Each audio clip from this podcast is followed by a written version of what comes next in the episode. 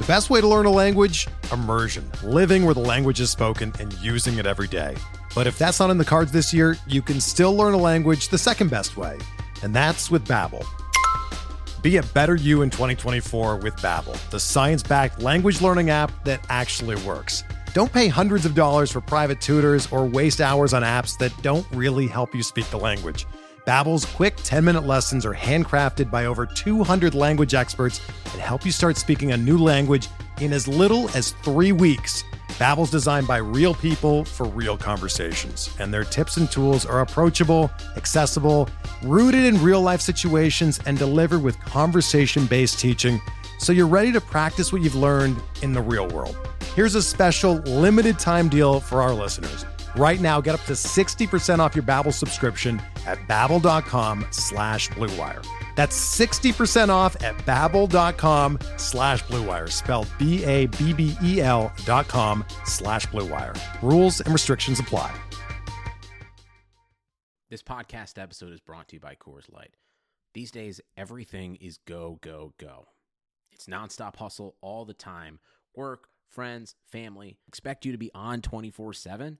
Well, sometimes you just need to reach for a Coors Light because it's made to chill. Coors Light is cold lagered, cold filtered, and cold packaged. It's as crisp and refreshing as the Colorado Rockies. It is literally made to chill. Coors Light is the one I choose when I need to unwind. So when you want to hit reset, reach for the beer that's made to chill. Get Coors Light in the new look delivered straight to your door with Drizzly or Instacart. Celebrate responsibly. Coors Brewing Company, Golden, Colorado. Support for this podcast comes from U.S. Bank. U.S. Bank wants to know how you reward yourself, because they have cards that make every day more rewarding. Are you a points hoarder, cashback guru, low intro APR lover? With U.S. Bank, it's up to you, because they have the cards to fit your lifestyle. So earn more whether you're shopping at a gas station or grocery store, even while planning a staycation. Learn more at usbank.com/creditcard. U.S. Bank credit cards are issued by U.S. Bank National Association N.D. Some restrictions may apply. Member FDIC. This is the story of Harry's. For decades, one big razor company has relentlessly increased prices and reaped immense profits at the expense of its customers. Then one day, an ordinary guy got ripped off buying razors. He was so fed up that he and his best friend started a company to fix shaving. They called it Harry's. By taking less profit and selling online, Harry's can offer quality blades for less. You can even get Harry's 5-blade razor and shave gel for free when you sign up. Just cover shipping. Click or go to harrys.com and enter code RAZOR at checkout. That's RAZOR, R-A-Z-O-R.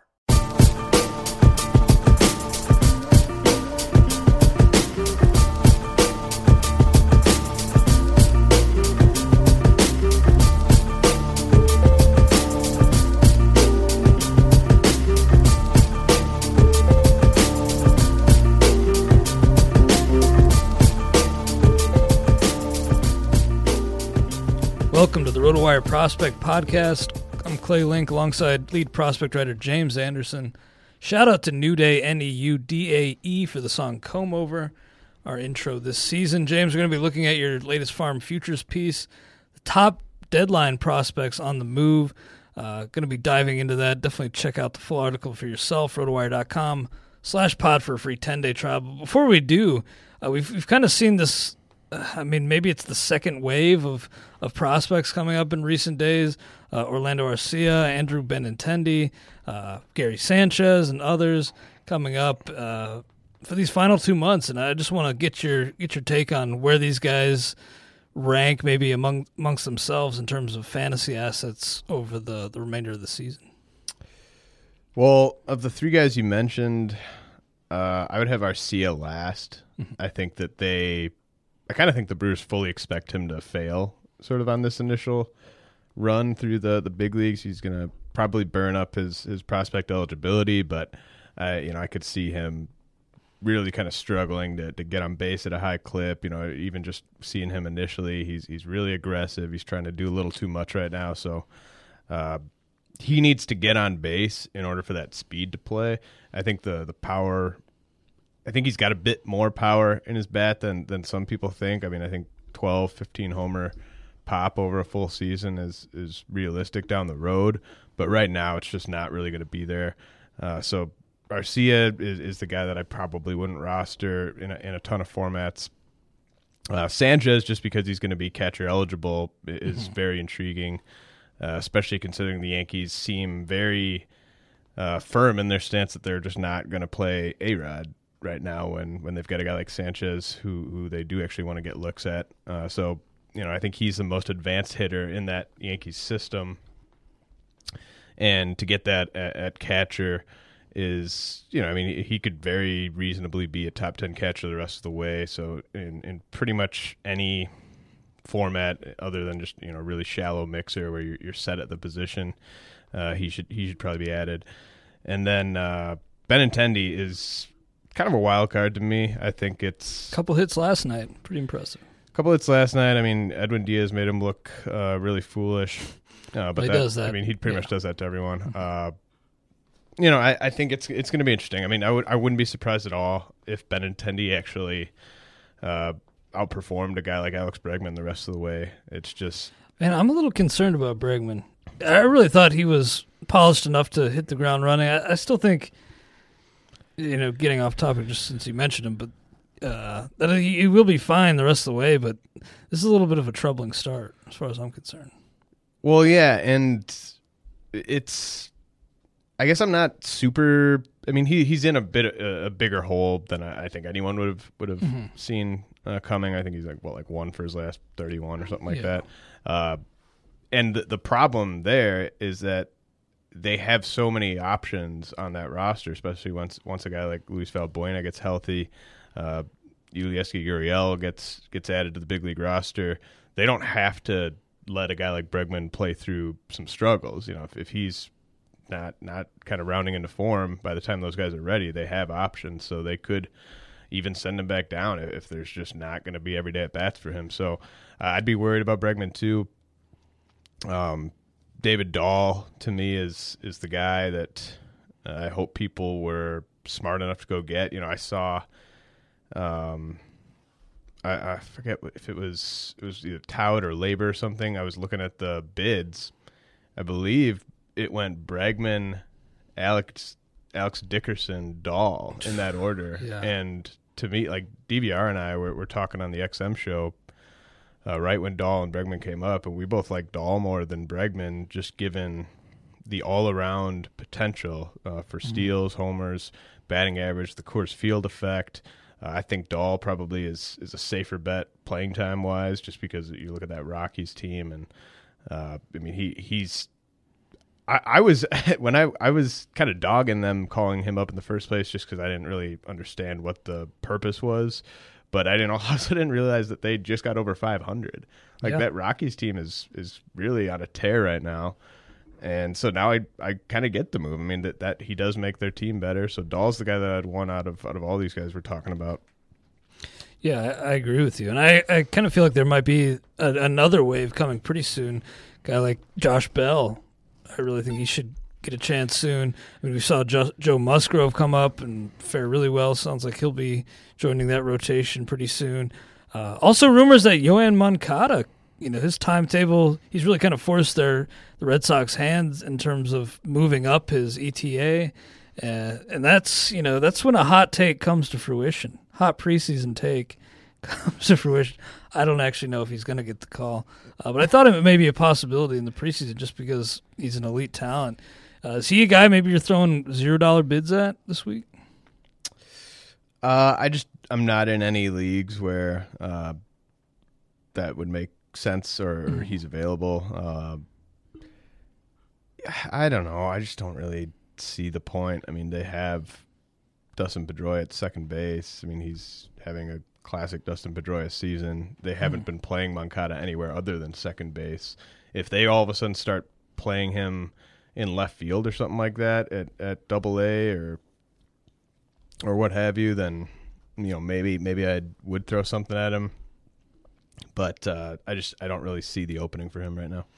Yeah, I hear you. I would like to see Swaggy V get a chance pretty soon, but we'll see. That's one that I don't understand why he's not with the Mariners yet. I mean, they're a team that's kind of sort of fallen apart a little bit here over the past couple of months. I mean, Vogelbach's an upgrade to me over half the guys in that lineup on a day-to-day basis. Yeah, I agree. I hope he gets a chance pretty soon. We'll see, though.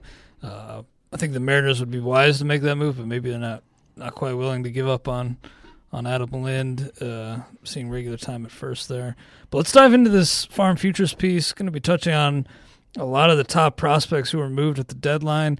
And we'll start with the top prospect, according to you, who was moved, Gleyber Torres, of course, going to New York in that Aroldis Chapman trade. You have him number 17 on the top 200 prospect list. Why do you like him a little bit more than Clint Frazier, all things considered? The positional scarcity is a huge factor. Frazier, if they both were outfielders, I would take Frazier.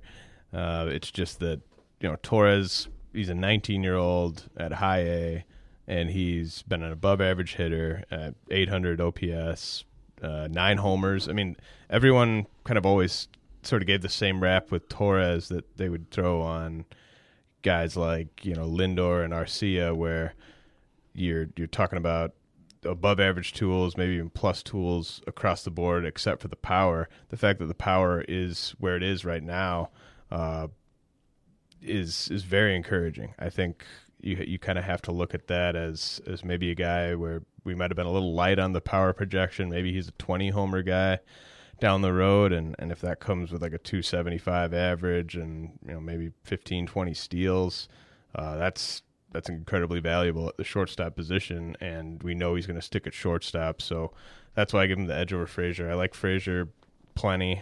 I think that he's a stud. He's kind of he's just one of those outfielders where there's, you know, across the board potential. There's a handful of those guys in the minor leagues right now. Yeah, I know Justin Turner has kind of earned the moniker of Ginger Jesus, but I think Ginger Jesus might actually be Clint Frazier. It's such a shame that the Yankees acquired him and he had to cut those locks off. I mean, that's big time. Real shame. At least we got to get a look at them in person before they're gone for good. Just popping out of that helmet. The guy's forearms. He's got Dan Ugla forearms. Yeah. Hopefully his career goes a little better than Ugla's. But, you know, I really do like Frazier a lot. I have him in one long-term keeper league. I'm wondering, though, you know, he's got 13 steals this year. Had 15 last year. Are we looking at a guy who could be, you know, mid-teens at the major league level, or should we dial that back to maybe only like a handful per season at the major league level? I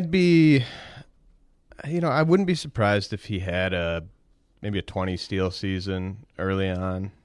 It's so hard to kind of gauge what kind of a base stealer someone's going to be when it's sort of in that 50 to 60 grade range with the speed, because, you know, some guys are just all about stealing bases and really opportunistic out there. Some guys just kind of play it safe and don't try to do too much on the bases. So we'll kind of see what he's all about. I think over a full season, though, 20 wouldn't surprise me at all, especially early on. Yeah, I'm hoping to get a look at him early next year.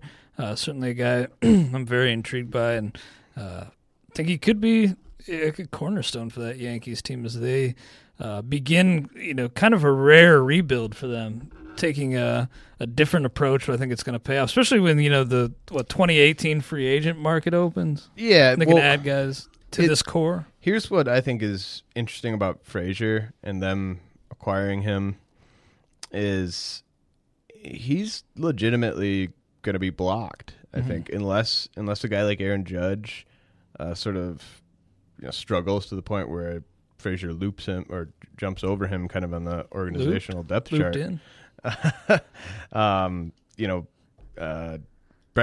and Jacoby Ellsbury are both locked up for a few more years.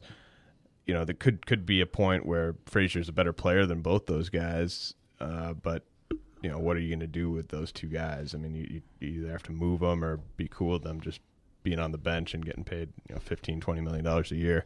Yeah. So it'll be interesting to kind of see how that outfield organizational depth chart shakes out over the next couple of years. But I don't think that's a bad thing necessarily, because it's going to allow them to keep him at AAA, maybe, you know, even past when he's ready. I mean, a guy like Josh Bell right now, I think is better off having been held down so much longer than some other organizations would have. I think if Frazier ends up having to spend all of next year at AAA, I don't necessarily think that's a bad thing. Yeah, I mean, it'd be disappointing from a dynasty perspective, but yeah, maybe for his development, not the worst. I also think it's interesting, too, because you mentioned could be blocked. They're also, you know, thinking about that 2018 free agent class. Obviously, it seems like a foregone conclusion that they're going to sign Bryce Harper. So that could maybe further complicate right. I mean, things. You know, what are you going to – it's just what do you do with those other guys? You know, maybe you trade – maybe they're not – maybe Frazier gets flipped again. Maybe Aaron Judge gets flipped. You know, there's definitely a scenario where that would make sense, especially if you could go out and acquire a big arm. Just going to be interesting to see what happens. I mean, guys like that, they always find playing time one way or another, so it's not a big deal, but it's just kind of murky as to how it's all going to play out. Yeah, absolutely. With all these moves, though, are you kind of the mindset that the Yankees have one of, if not the best, farm system in the majors now? I think the Brewers have the best system right now. I just think it's deeper than the Yankees. It's got more pitching than the Yankees. The Yankees definitely have kind of the five, I guess, position players who are, up at the top, where Jorge Mateo and Gleyber Torres are a little bit further away, but you got Judge, Frazier, Sanchez, and they're all kind of knocking on the door. So, I mean, that's something the Brewers don't necessarily have, but just throughout the system, I prefer what the Brewers have. But I think the Yankees are definitely a top three system after the trade deadline. Let's talk about the Brewers' key acquisition here at the deadline. Centerpiece of the return for Jonathan Lucroy, Louis Brinson, off to a great start with his new organization, with 4 for 4 in his first game, then hit a grand slam last night with AAA Colorado Springs. What are your thoughts on this deal, and were you pleased that they got Brinson and Ortiz rather than a guy like Joey Gallo? I think people have kind of made too much of the, why didn't we get Joey Gallo? I actually think it's entirely possible, and people may not believe this, but I think it's entirely possible that David Stearns preferred Brinson to Gallo, and that he insisted on Brinson's inclusion, and that's why you saw it only be a two plus a player to be named later instead of maybe Gallo and two or three extra guys. For Lucroy and Jeffress. Right. I think Brinson is the guy that I think the Rangers really didn't want to part with, especially if you kind of look at their organizational depth chart. Brinson was going to play a super key role on that team as their center fielder of the future. Gallo, still, there's not really an obvious place for him next year. So, I think they were probably more willing to give up on Gallo. Gallo, probably a bit more risky. Obviously, Gallo's the guy you'd prefer in fantasy, but in real life, Brinson brings so much more to the table defensively that I think the Brewers kind of got their guy in Brinson. And I think that they were fortunate that his I've seen him play a couple times this year on TV, and he's just barreling everything. I don't know why the batting average hasn't cooperated until he got to Colorado Springs, but I think they kind of lucked out that he wasn't having a breakout year on paper, and that kind of allowed them to acquire him, whereas if he was having that breakout year, they probably don't get him included in this deal. Yeah, so he has spent the bulk of the year at the AA level with the Rangers AA Frisco affiliate, 77 games.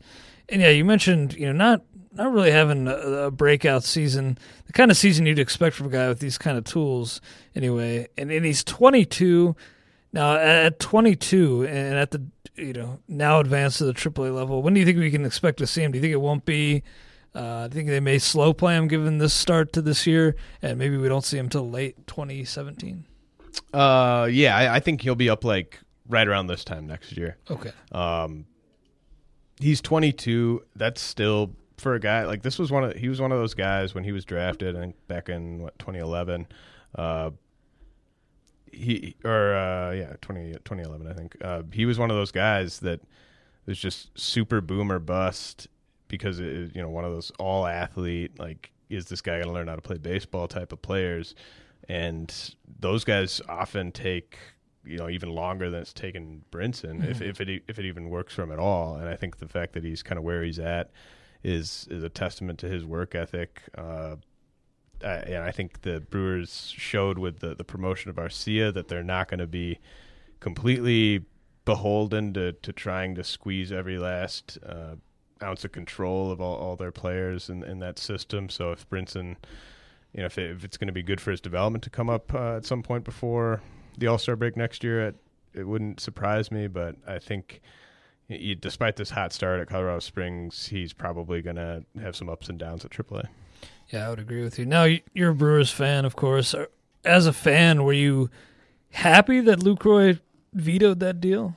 I was at the end of the day. I mean, I liked the Rangers package more than that Indians one. And, you know, obviously you don't know what they would have gotten separate for Jeffress if they had something else lined up. Yeah. But, you know, I love Francisco Mejia, and I think Greg Allen is a nice under-the-radar outfielder, but... you got a pair of potential impact. You know, I'd take Luis Ortiz over both those guys, and let alone Brinson, so I think it worked out. You know, I totally respect a player exercising their no trade when it's available to them. I just think it's kind of crazy that the Brewers couldn't get an accurate gauge on whether he was going to accept that. That was the weird part about that. You know, I mean, that theoretically, that could have really put them in a tough spot if teams know that the Indians aren't an option. Like, you want to have, even if you know that, you can still have other teams believe the Indians are an option and kind of leverage that. They still were able to get a heck of a package here, but I'm surprised they weren't able to kind of find out directly from Lucroy what his intentions were there. Yeah, I'm with you. I'm fully supportive of players exercising their rights to no trades, except in that dude's case. Just get gone, man. Just get gone. Nobody wants you here, man. That was a blessing too for the Nats. Holy hell! Because then they went outside Murphy. Right. Yeah. It's crazy. Yeah. Well, we'll move on. Dan Vogelbach, we mentioned him a little bit earlier. You have him as the fourth best prospect moved at the deadline, 38th on the overall top 200. Again, I feel like he's deserving of a promotion. May not, get it before September. I would be surprised if we didn't see him when the rosters expand. But still, with Vogelbach, it's all about that hit tool and the power. If, say he got called up, maybe say mid-August, could we maybe look at him maybe reaching double-digit homers? I doubt that. I think the power might be, it might not be 20 till 2018 that he's hitting 25-plus homers. But the hit tool, I mean, he's the best hitter that got traded at the deadline, just pure hitter. You could probably throw 70 on his hit tool. You know, he's off to a bit of a slow start in terms of getting some balls in play to go for hits at AAA Tacoma, but already 2 homers there. Should eclipse 20 homers on the season for the first time in his career this year. So, I mean, look at the K to walks that he's been posting up the minor leagues. I mean, it's pretty crazy. Yeah. Double digit walk rate at every single stop. Since 2011, when he was just played 6 games in rookie ball, and walk rate over 15% in each of his last 3 stops. K rate's been below 20%, except for 1 year at short season ball back in 2012. I mean, it's just, there's no real flaws with the bat. It's just only a matter of time before he's one of those just set it and forget it util types. Yeah, I'm definitely with you. Number 5 on the list, Grant Holmes.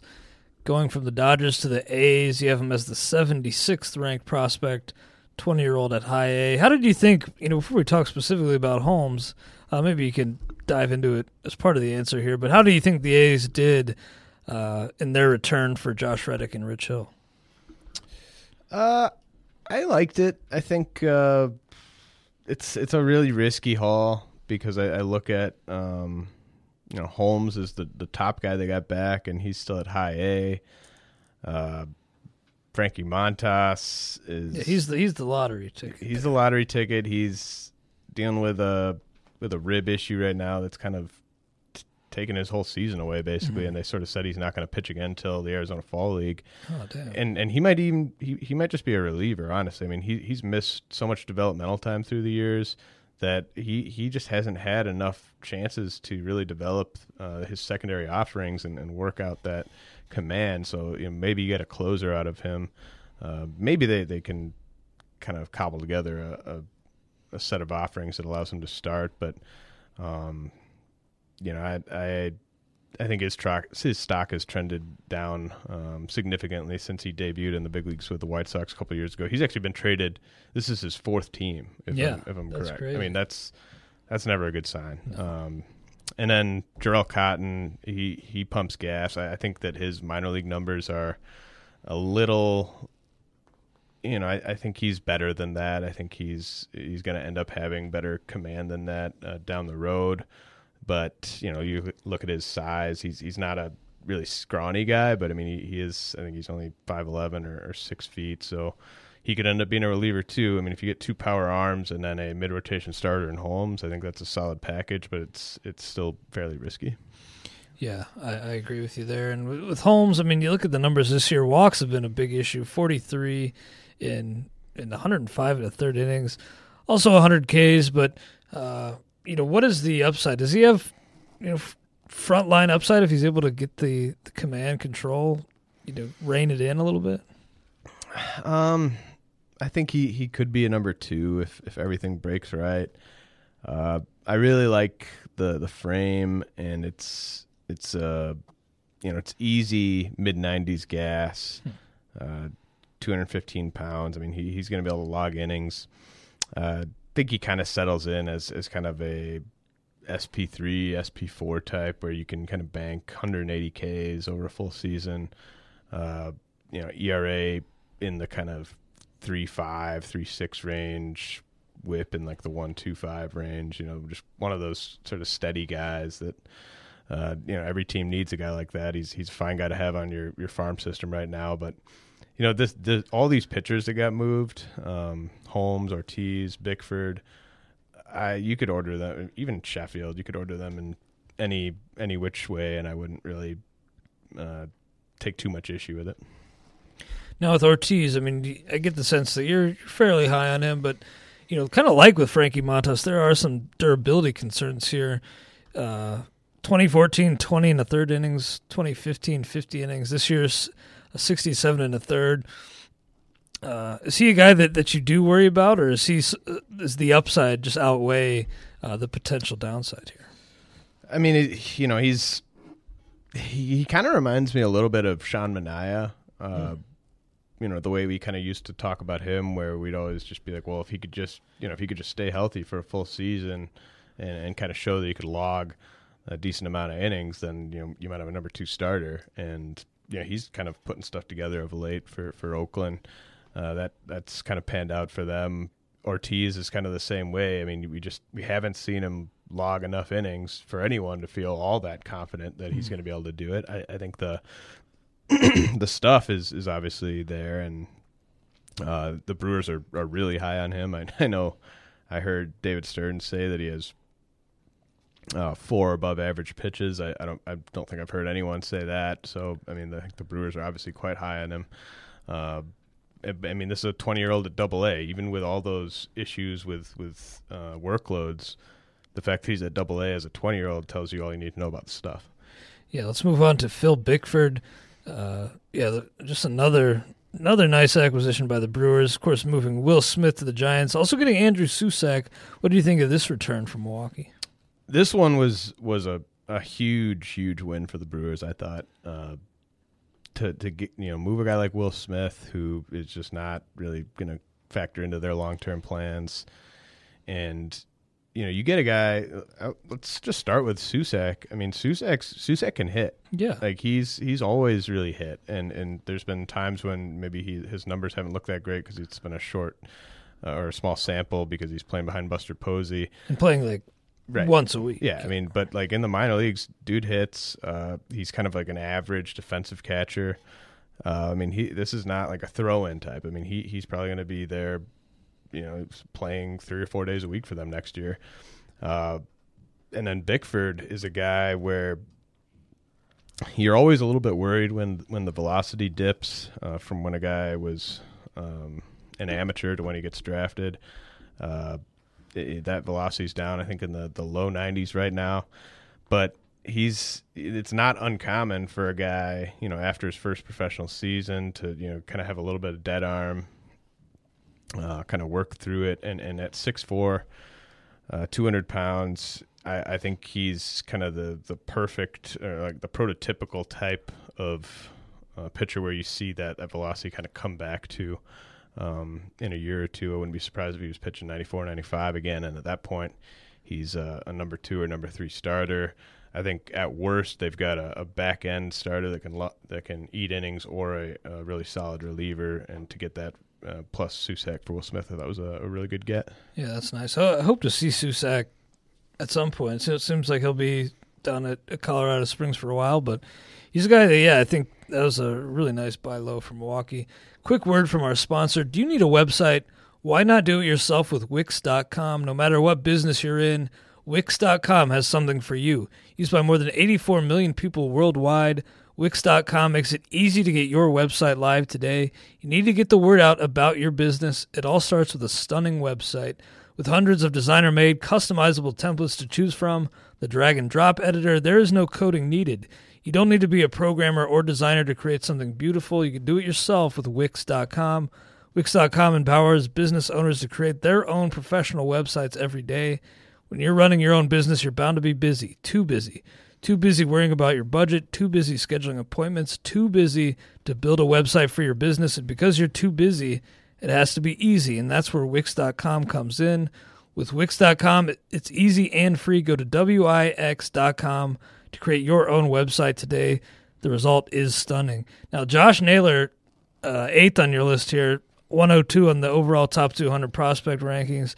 I mean, this the knife fight was kind of funny at first, but Stone Garrett's still on the minor league DL. I know. Like months after this happened. I know. It was a knife prank. You ever been a part of a knife prank? I feel like maybe, but at the same time, I would have remembered it. I haven't been in I wouldn't call it a prank, but I did suffer in a semi, you know, joking around type of injury with a knife in college one time. So I feel for Stone Garrett. You know, it's never great to deal with a knife wound. No. Keep the knives out of the goose. You know? Yeah, I mean Josh Naylor. He's a pretty unique first base power hitting prospect in the sense that he doesn't strike out that much at all. He also doesn't walk that much at all. I think like a decent long-term comp is kind of Mike Calfranco at first base, where you're not getting the typical OBP numbers for a corner middle of the order hitter, but you're still getting the homers. I think you can completely forget about Josh Naylor being a source of speed, even though I think he's got double-digit steals on the season. He's just not gonna steal bases. That's crazy. Yeah. I mean, he's a big boy. Yeah, he's a very big boy. But I mean that maybe that speaks to his just kind of you know, knack for knowing what to do on the bases. Either way, I mean I think he's a guy that's probably owned in most fairly serious dynasty leagues. Thought the Padres did well to flip Andrew Cashner. I mean, how lucky were they that they actually got a few good starts out of Cashner right before that deadline? I mean, what are the odds? That was pretty nice. But I don't really get the Padres, you know, reacquiring Colin Ray. Well, something seemed fishy. I think about that. I mean, the Marlins were so pissed off, and it's funny because like the Padres had just semi recently traded for Chris Paddock, who's now needing TJ after they traded Fernando Rodney, and then they send their own guy to the Marlins kind of that needs TJ as sort of a revenge trade. I think that they just took him back because it's just a bad look if you're dealing guys that immediately need Tommy John. You don't want other teams to be wary and kind of that you're doing stuff below the table. Kind or of maybe even like worried that maybe the the commissioner gets involved, maybe a little investigation. Good. Right. I mean, I feel like that would be almost impossible to prove, but yeah. Just a show of good faith, I guess. Right. I think that's what it is to me. I mean, I think it's, you know, you could be a total hard ass about it and be like, that deal's a deal, like you're stuck with him. But I don't think that's a really good look. So it's kind of one of those weird things. But yeah, I mean, Naylor's solid first base prospect. He's not a superstar in the making by any stretch, yeah, but he's solid. I know there was some concern when he was first drafted that maybe he, you know, once he develops, be too big to even play first base. But he's not too big to have double-digit steals. Yeah, that is incredible. So he's a big boy, but he's an agile boy. Now, your final two guys, Justice Sheffield, Adalberto Mejia. Anything in particular you want to say about these guys before we grade Nate Dogg? Not really. I mean, I think, you know, what you're really talking about in terms of impact fantasy players at the deadline are the top four guys in Vogelbach, Brinson, Frazier, and Torres. I think that these last guys, and even the guys in the honorable mention, you know, Dylan Tate, Travis DeMeritt, Lucius Fox, these are all guys that, you know, could end up turning into something. Fairly high likelihood that they don't. You know, I mean, it's like Mejia, with a lot of prospects. Mejia's I think a really just going to be a steady kind of 3-4 type for the Twins, who should be ready to jump into that rotation very soon next year. I actually thought he might have been able to help the Giants a little bit this year if they'd wanted to go that route, but they dealt him instead. And then Sheffield, I think there's a decent amount of people out there that think he's got number 2 starter upside. I don't necessarily buy that, but you know, even if he's just a number 3 or number 4, that's plenty useful. Yeah, absolutely. It was a fun deadline, definitely a whirlwind. Well, what did you think about the Reds? The Reds. Yeah, I was going to say. I mean, it wasn't that fun as a Reds fan, but at least one team got serious and it acquired Jay Bruce. Homer Bailey didn't like the return. Homer Bailey, it's really insane. Like how often do you hear a player that vocally critical about a team? That rubs me the wrong way, yeah. You know, like, it wasn't even like, I don't know how we traded Jay Bruce, but it was just like, we traded Jay Bruce for that. Like, yeah. It's like, dude, they couldn't have gotten Dilson Herrera for you. Like, yeah. You're like immovable right now. You're an albatross of a contract. Like, it's pretty rich for you. Even to with be the talking junk, the pitching market. They'd had to just give you away. Right. And no team would probably even want you because your contract is so miserable. I think he'd pass through waivers. So yeah.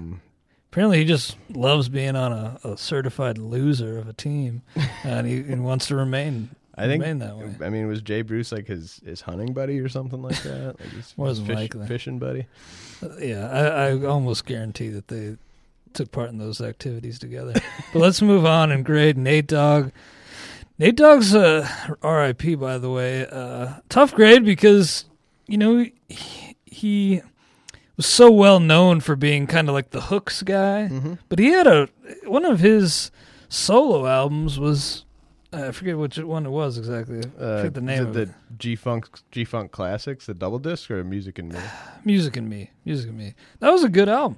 I like the double disc a tad more, but the Music and Me's fine too. I mean, he got a lot of good rappers to come on, and he'd sing the hook and they'd throw a verse on there. Yeah, he'd have a verse occasionally. Yeah, I mean, he's really tough to grade because, like, if we were saying what the tools were, I don't even know if lyricism and flow. I mean, like, I would just say like voice. Yeah. You know, I mean, it's like his lyrics. It's a trademark voice. His lyrics aren't anything all that special because he's not spitting bar after bar. Yeah. But they're solid for what they are, I think. I mean, I gave him a 45, you gave him a 25. I mean, I think that's more kind of speaks to, you know, his amount role. Of the amount of words in a Nate Dogg song is, mm-hmm, you know, a fraction of the amount of words in a typical hip hop song. So, I mean, the flow though.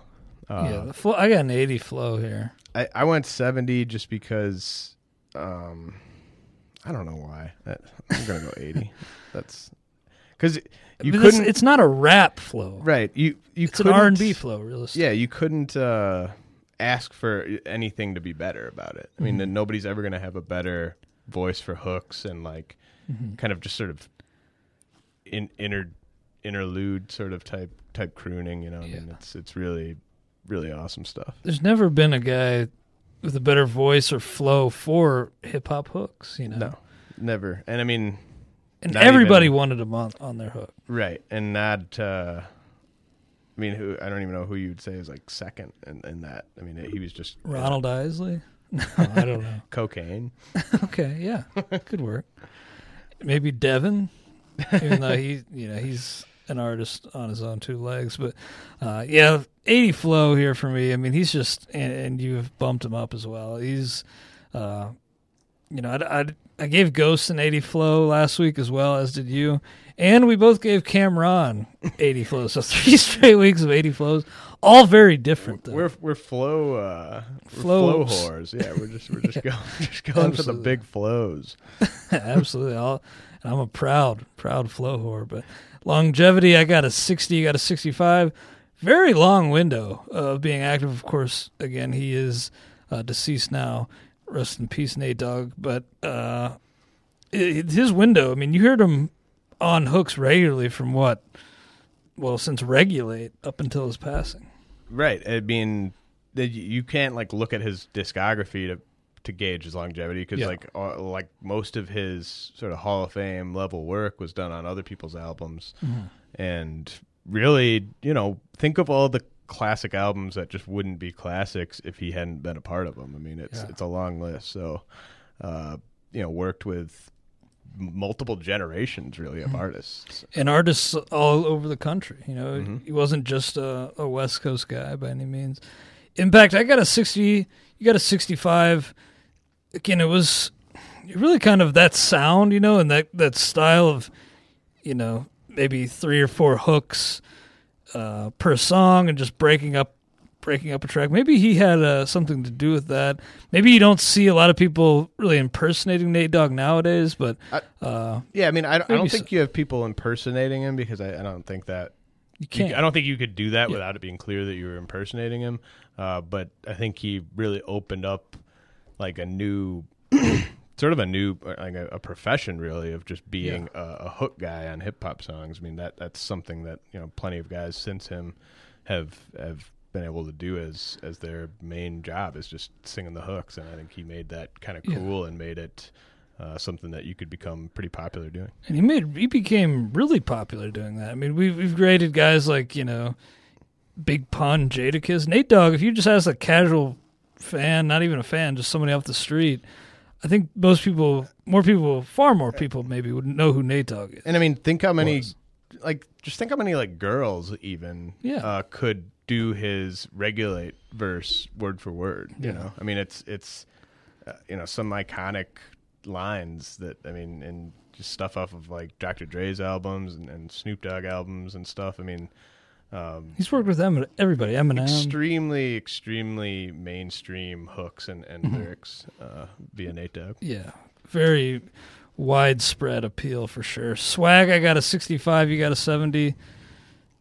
I mean, just the voice was so silky and worth a bunch of points on its own. The fedora, that kind of knocks him a little bit, but still a plus tool. I think I mean, it's not a look that I would recommend many people trying to pull off, but I think he did about as good a job as you can do going for that look. Yeah. And, he would sometimes have the cane, on his albums, album artwork, just, a gentleman. Pimp. Yeah, exactly. A pimp and a gentleman. But overall, I got a 55, you got a 60. High marks, but just given, kind of a limited role, it's like hard to, elect a utility guy to an all-star game.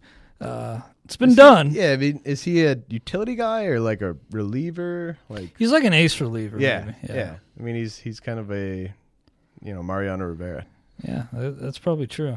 Ton of respect for Nate Dogg and miss that era. When he was, you could expect him and just know that he was going to pop up randomly on any given track.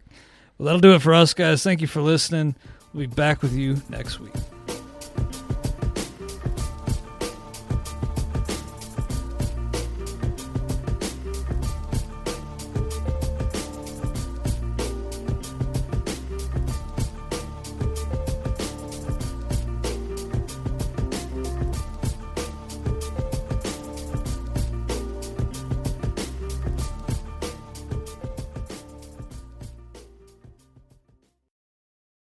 This is the story of Harry's. For decades, one big razor company has relentlessly increased prices and reaped immense profits at the expense of its customers.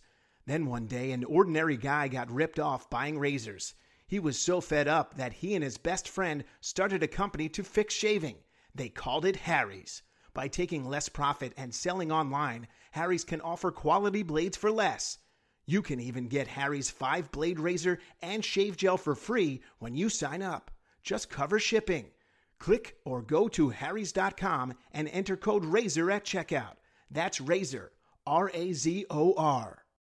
Whether you're a world-class athlete or a podcaster like me, we all understand the importance of mental and physical well-being and proper recovery for top-notch performance. That's why I'm excited that Unified Healing is sponsoring podcasts on the Blue Wire Network. Unified Healing is a new and super innovative global network of wellness centers powered by Energy Enhancement System, or EE System. If you haven't heard of the EE System yet, then you'll want to listen up.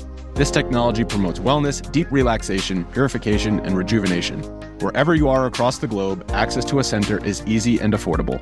Interested in experiencing the EE System technology for yourself? Go to unifiedhealing.com/bluewire to learn more and find a center near you. That's Unified, U-N-I-F-Y-D, healing.com/bluewire. No material or testimonials on the Unified Healing website are intended to be viewed as medical advice or a substitute for professional medical advice, diagnosis, or treatment. Always seek the advice of your physician or other qualified healthcare provider with any questions you may have regarding a medical condition or treatment and before undertaking a new healthcare regimen, including EE System.